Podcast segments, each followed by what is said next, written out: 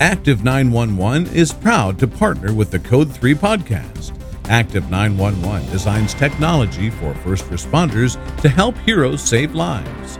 Learn more at active911.com. You can't just delegate so that way you don't have to worry about it. You delegate so you can teach. You delegate so you can grow somebody. You delegate so you can mentor.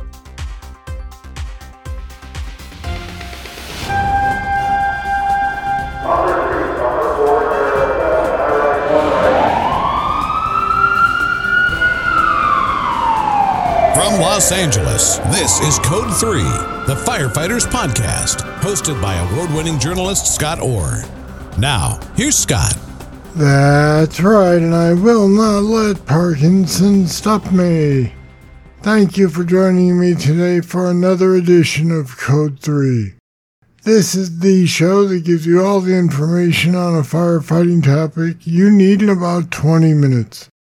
I have a bit of a cold today, so I sound worse than usual, but we'll get through this whole show in one piece. Let's get started. If you're about to promote to company officer, this show is for you. Most firefighters want to move up and take charge of the crew. It's natural to assume you could do it better, right? And then there's the pay bump. But once you pass the test and are selected for the job, you may find out that it's a whole different ballgame than you thought it was. Especially these days, there isn't a whole lot of fireground commanding involved in being a company officer. It's a good dose of administrative work, punctuated by training evolutions. And then, then you need to be ready for the structure fire when it happens. My guest today is here to discuss what he's learned about what it is to be a company officer. Jacob Johnson is a returning guest at Code 3. He's an assistant chief for the City of Pearland, Texas Fire Department. He has over two decades in the fire service. And Jacob Johnson joins me now. Welcome back to Code 3. Hello, Scott. How are you? Doing well, thanks. So, you're an assistant chief now. Can you remember back to what your first day as a company officer was like? Absolutely. Absolutely. It was uh it was exciting, but it was terrifying, if I'm gonna be completely honest with you. It was that feeling of it's all on me. It was the feeling of pride. It was the feeling of I hope I don't screw this up. It was definitely I'll probably say the most humbling yet easiest day of my career thus far. How honest are you about your mistakes with the firefighters on your crew? Do you normally admit when you've screwed something up, or do you just keep it to yourself and fix it? Oh no, absolutely. I talk about it, um, and I guess that's that's one thing I could say that I definitely have grown uh, over the years as an officer. Is uh, it used to be a bad thing to admit your mistakes, and I always thought, man, I don't, I don't ever want to admit that I messed this up. I just want to fix it and do it right. But I have found, man, that vulnerability, which I've come to learn, is probably the most underestimated aspect of leadership. It really leads to growing you as a leader, and uh, I've learned that being able to have that conversation with your crew members and just saying, look, I screwed this up. I really need to uh, apologize for this, or I need to rethink how we did this and uh, and here's how we're going to go forward. Uh, i've really grown in leadership that way and i've really seen a change uh, in how those, crew members or those subordinates uh, respond and and how much they come back the next shift and the next shift and the next shift after that uh, with a different attitude of like okay like and do some things. We know that we can mess up. We know that when the Lou or when the captain says that uh, we're going to do something. If it doesn't go right that they're going to be honest about it. We're going to fix it and we're going to go forward. Uh, so i've always been very honest uh, especially over the last five or six years very honest about my mistakes and how to fix them. And and really is why i go around nationally now and teach about my mistakes and teach about mentoring and where i failed and how i've gotten better and and what i think it takes uh, to be a, a well-rounded officer so you're saying that by admitting that you made a mistake, you showed the guys that they're allowed to make mistakes too, as long as they fix it for next time. Absolutely, absolutely, they're allowed to make mistakes. If if you're not allowed to make a mistake, the chances of you learning uh, are going to be very slim. And if I don't allow you to make a mistake, the chances of you even knowing that it was a mistake or knowing there's a possibility of a better way of doing things it, uh, is non-existent. And that's our job. That's our goal as officers is to be able to come back and say, uh, "Hey, I like the way you did this, but there is a better way, and let me show you." And then that's where that mentoring comes into play because then they're going to go down and start teaching the new way to everybody or to those who come behind them uh, and really start growing those individuals. Now, how did you adjust to the idea that you were no longer one of the guys and you couldn't just confide in them anymore? I think that took me a while. It took me a while, and it's still taking me a while now uh, in the new position of being a chief. Is you know, I had always, I've always had a couple of people that could just be my sounding board, and some were in the fire department that I worked for, and some were not. But now, as an assistant chief, like I still can't. I need to make that transition. Understand that those sounding boards I had as a battalion chief, I absolutely can't have as an assistant chief. And so it took me a while to understand the importance of that, right? Because if they're your sounding board, if they're your friend, if they're somebody that you've worked with, uh, which we're starting to really hit that in Pearland, right? You, where you're working with the same people for 10 or 15 years, somebody that you came into the fire service with, maybe those conversations, though they're defined as vent sessions or sounding board sessions or however you want to uh, name them, they have a certain emotional impact on the person that you're talking to. And that person a change their belief or change their standard or change the way that they see things uh, based on what you say, even though you're just trying to vent or just trying to use them as a sounding board. And it's not fair to that person for you to have that control. Uh, and so it's been a very hard challenge for me to understand in, in some aspects, like, I just can't have that conversation or I just can't go to this person anymore. Uh, and it's really led me to uh, reach out to mentors and to sounding boards or vent sessions uh, with people that are outside the fire department uh, because I found that even sometimes that outside perspective makes me rethink my inside perspective and then I come to a better resolution in the end. I guess that applies to joking around also. Yeah, absolutely. I mean, things that you know are obviously a joke might not be so obvious to them. Exactly. Exactly. And that's the thing is as you move up, and that's starting with company officer all the way to where I am now, your jokes are no longer jokes. And and even though some of them may be seen as a joke when you're a firefighter, uh, they may not be a joke then to some people.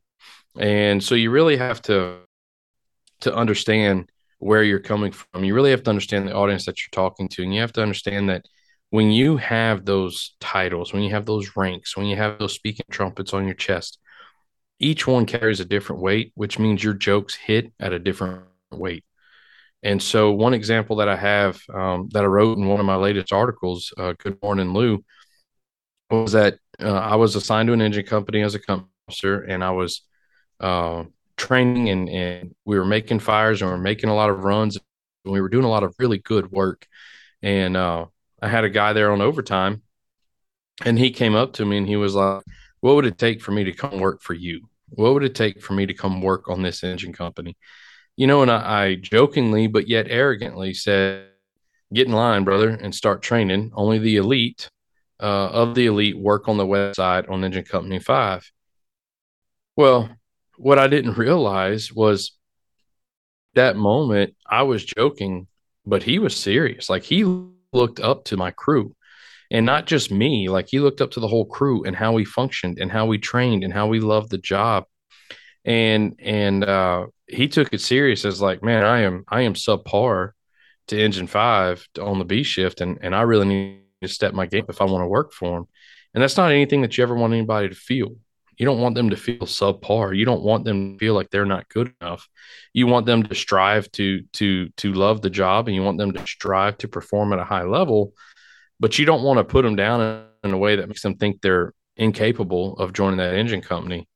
Uh, and it took it took my driver coming up to me and saying, "Hey, I, I don't think that so and so was joking today. Um, I really think that uh, you need to stay humble like you always tell us and man that that really did hit me a different way and really made me look into some of the ways i was portraying ourselves uh, as an engine. It can be difficult to make that transition between being able to joke around about anything and knowing what it is you can actually joke around about. Exactly. And and there I think there's times where you can just joke and and if you if you laugh, if you can say that same thing and be like, "Oh, just get in line, brother," and start laughing, and then really have a serious, and then follow that up with a serious conversation of like, if you really want to come over here, here's the proper steps to come over here and request it. But by just saying something like, "Just get in line, brother," and start training, and we are the elite of the elite, and like really overemphasizing all of that, it goes from a joke to like. Uh, uh, uh, degrading session, and it it really does kill the whole the whole moment and any opportunity you have to try to get uh, somebody be success. Try to get to where somebody can be successful in their career. Did you ever go back to that guy? Uh, you know, I didn't, and and I'm not out of that fact. I will say that you know by the time I realized I really need to fix that aspect and I need to go to this individual, uh, he had left our fire department to go uh, overseas uh, with the military, and uh, and I never did get to reach out to him and have that type of conversation of like, hey, that day, just let you know you were good enough, and just let you know I was a jerk. You know, I should have said those things. I should have reemphasized that sentence and and followed it up with a serious conversation. I don't think that it would have changed his decision as far as going overseas and leaving us uh, for the military, but I think it probably would have set better with him and he would have known in that moment that you know he was good enough. He could have rode our engine any day of the week.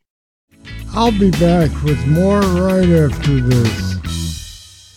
Looking to decrease your response times? With active alert get calls straight to your phone from dispatch via the app. Available for android iphones and tablets. Plus get directions to the scene. Have all cad notes in one place. See who's responding and quickly identify nearby map markers like hydrants and pre-plans. With a low per device price, Active Alert is a must have tool for first responders. See for yourself why it's trusted by thousands of firefighters nationwide. Start your free trial today at active911.com.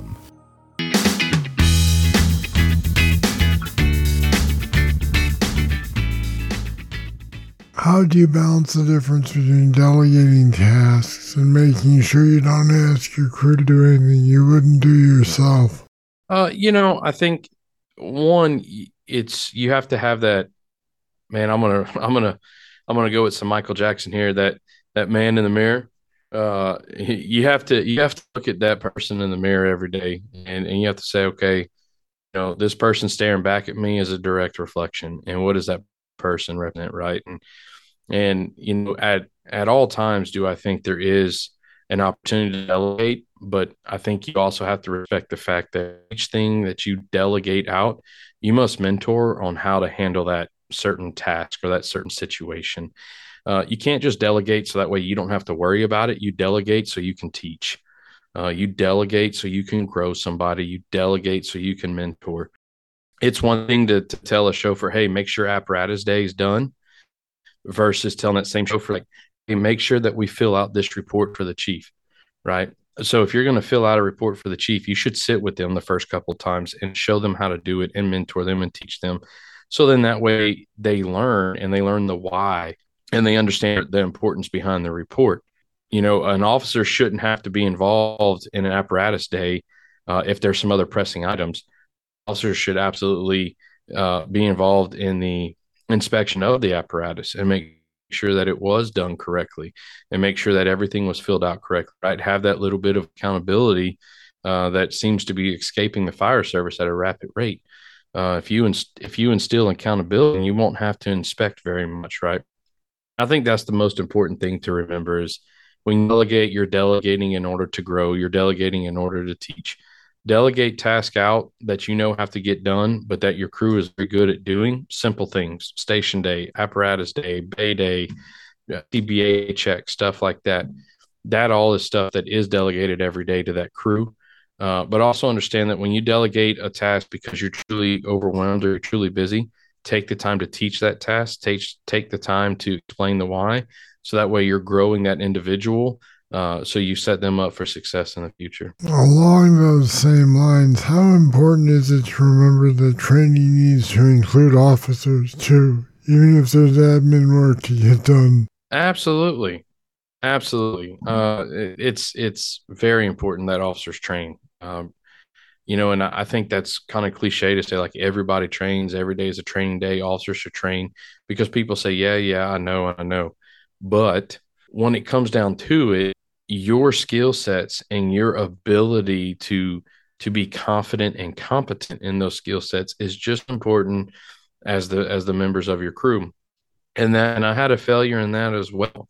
It's something that that i wrote something i, I teach on now is you know back in i think it was 2014 march 21st actually of 2014 it was cold man. It was a cold night. It, we were on the west side. We were busy uh, as we always were on that side of town um, we were training rookies at the same time as we were uh, working on uh, budget and we were working on requests and I had reports to do and I had quartermaster duties to do and so on and so forth.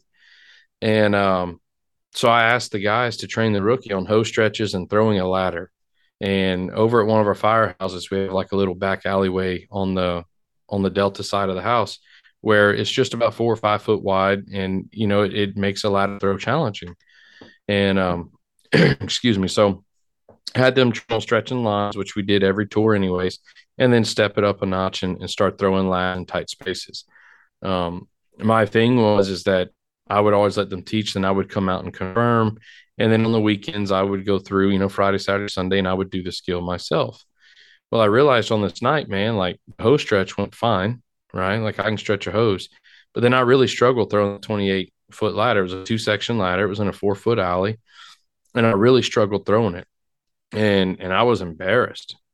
Uh, I mean, beyond embarrassed to where I almost just wanted to go home, right? Because here I was, I'm the lieutenant, and I couldn't even perform the skill that I was expecting them to perform, and that the rookie needed uh, in order to uh, get the book signed off so he could get off probation. And so I said, uh, I said, man, I got to get better. And so for the next several tours, I would throw ladders in different places, in the alleyways and wide open spaces, carries. I would reconfirm all of my ability so I could get confident and competent. And then I could always meet those expectations. And from that day forward, I always made it known like when you train, I train. Like I understand I have things to do, but there's nothing more important than doing our job and making sure we're there for our citizens make sure that we that we perform to those expectations. So I have to be able to train when you train and not just depend on everyone else to do it, thinking that I'll be able to perform it at a drop of a hat. And that's a good way to wrap things up. Jacob Johnson, thanks for talking with me today on Code 3. Thank you very much for the invite, Scott. I really enjoyed it. And there's more about Jacob's leadership philosophy on our website at code3podcast.com slash new LT. That's code3podcast.com slash new LT. Please go take a look. It'll be worth your time. And please tell a firefighter who wants to promote to officer about this episode. It's the best way to get more people listening, so I would really appreciate it chances are they'll get something out of it too. Alright, that's it. That's all for this edition of Code 3 and my voice. Thank you for listening. I'll be back next time with more. I hope you'll join me. I'm Scott Orr, and until then, stay safe. To contact us, get more information on today's show, or to subscribe to the podcast, go to code3podcast.com.